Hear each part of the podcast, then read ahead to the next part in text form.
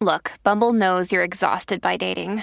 All the must not take yourself too seriously and 6 1 since that matters. And what do I even say other than hey?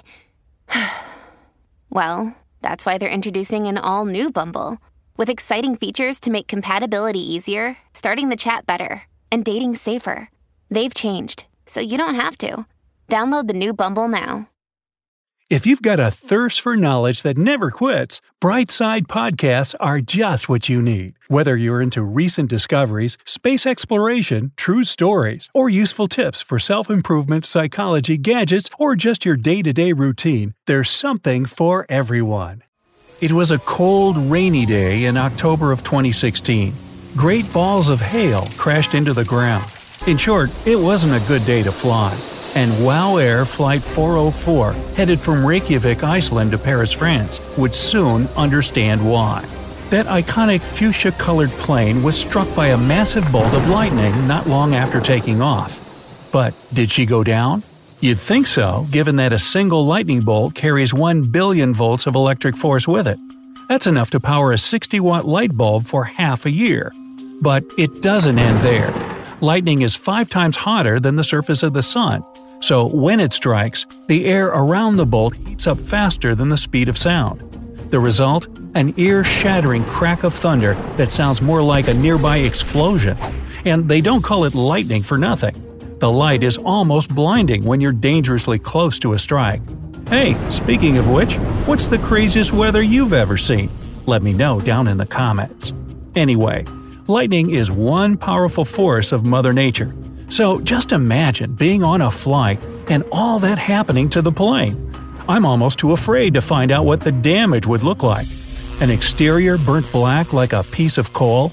A shredded fuselage? A fire on board? Nope, nope, and negative. Surprisingly, lightning doesn't do much damage to aircraft. For one thing, lightning doesn't hit airplanes all that often these days. Security rules don't allow pilots to fly into a storm front. The plane should go around a thundercloud but never above or under it. First of all, they don't usually fly over them since the cloud tops can rise too high. And if they fly below it, lightning will hit the plane for sure. I mean, it's a hunk of pure metal moving through the air. What would you expect? But they're able to avoid storms thanks to special onboard weather radars. Okay, but if a lightning strike doesn't bring a plane down or do any threatening damage, then why do they avoid storms? Well, it's not because of the lightning itself, but extreme turbulence that might happen inside a storm. Turbulence can cause serious troubles, including loss of control over the aircraft. The shaking can also cause heavy bags to fall out of the overhead bins and possibly hurt someone. That's why the rule is that planes should never get closer than 20 miles to the center of a storm.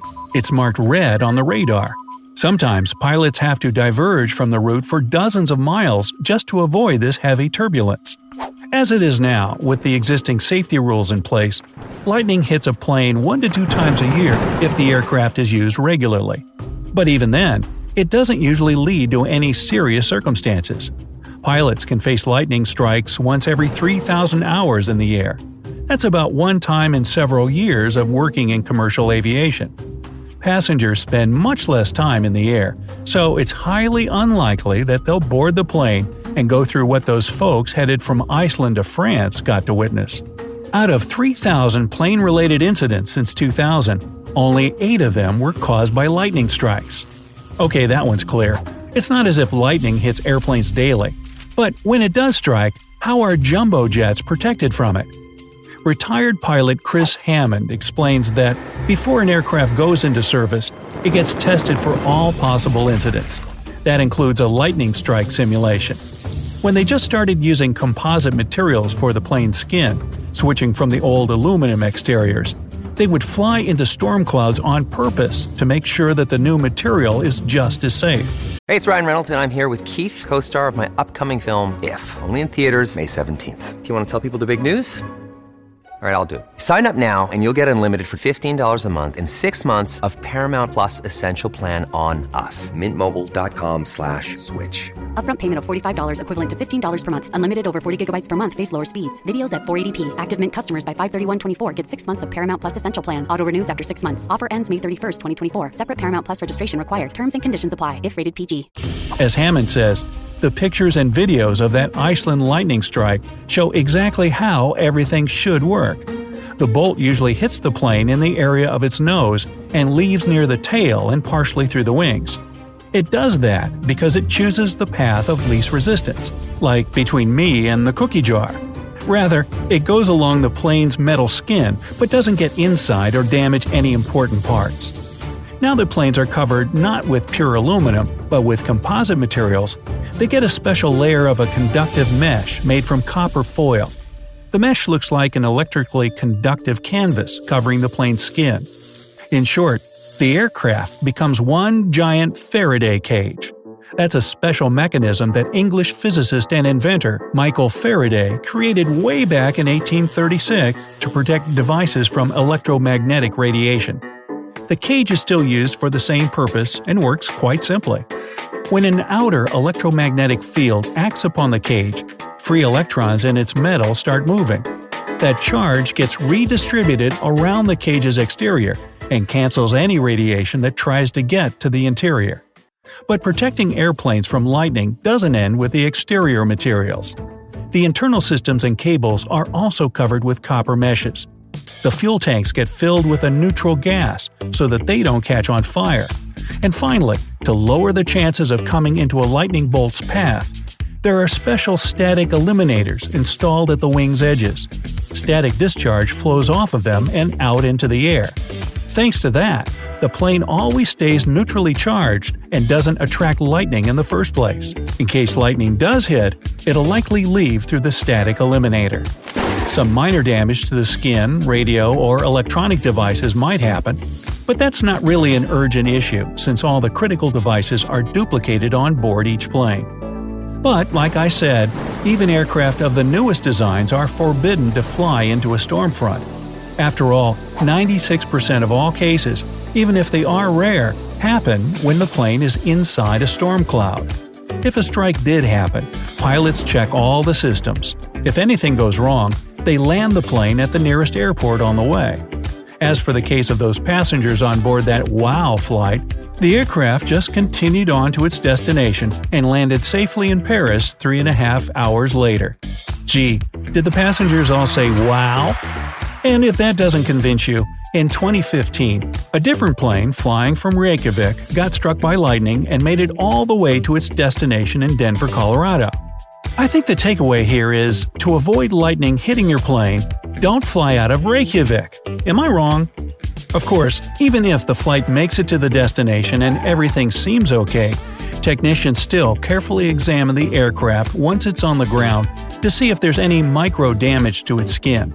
Spots where the lightning entered and exited the plane's exterior usually look like small melted holes no more than a half an inch in diameter. They can be fixed very quickly. It's Kaley Cuoco for Priceline. Ready to go to your happy place for a happy price? Well, why didn't you say so? Just download the Priceline app right now and save up to 60% on hotels. So, whether it's Cousin Kevin's Kazoo concert in Kansas City, go Kevin, or Becky's Bachelorette Bash in Bermuda, you never have to miss a trip ever again. So, download the Priceline app today. Your savings are waiting. Go to your happy place for a happy price. Go to your happy price, Priceline. Sounds easy enough, but airlines lose millions of dollars because of flight delays caused by these safety measures. At least now you know that sometimes you have to wait longer for a good reason. But can passengers notice anything on board during this impromptu light show? Sure, you can hear a loud strike and see flashes outside the plane. The aircraft might even shake a bit with all that energy and force going on outside. But this is a standard situation that poses no danger to the flight. Lightning usually looks more frightening when you see it on the ground and not on board the plane. Hammond, as an experienced pilot himself, recalls that at the beginning of his career, lightning struck his plane as he was coming into San Francisco. The cockpit went black as all the monitors shut down. Sounds terrifying, right? Well, like all airplanes, his was equipped with analog flight control devices. While the systems were coming back to life, Hammond managed to land the aircraft manually. Talk about skill and keeping a cool head. So now you know that lightning is not a problem in modern aviation. A lot of design solutions protect airplanes from any severe damage, and the risk of getting into an accident caused by lightning is next to zero. In fact, the biggest risk caused by a lightning strike, other than any turbulence going on out in that storm, is that passengers who notice it can get scared and start panicking. But now you know there's no need for that, so keep calm and fly safe. Or do what I do and hide in the bathroom. Nah, just kidding.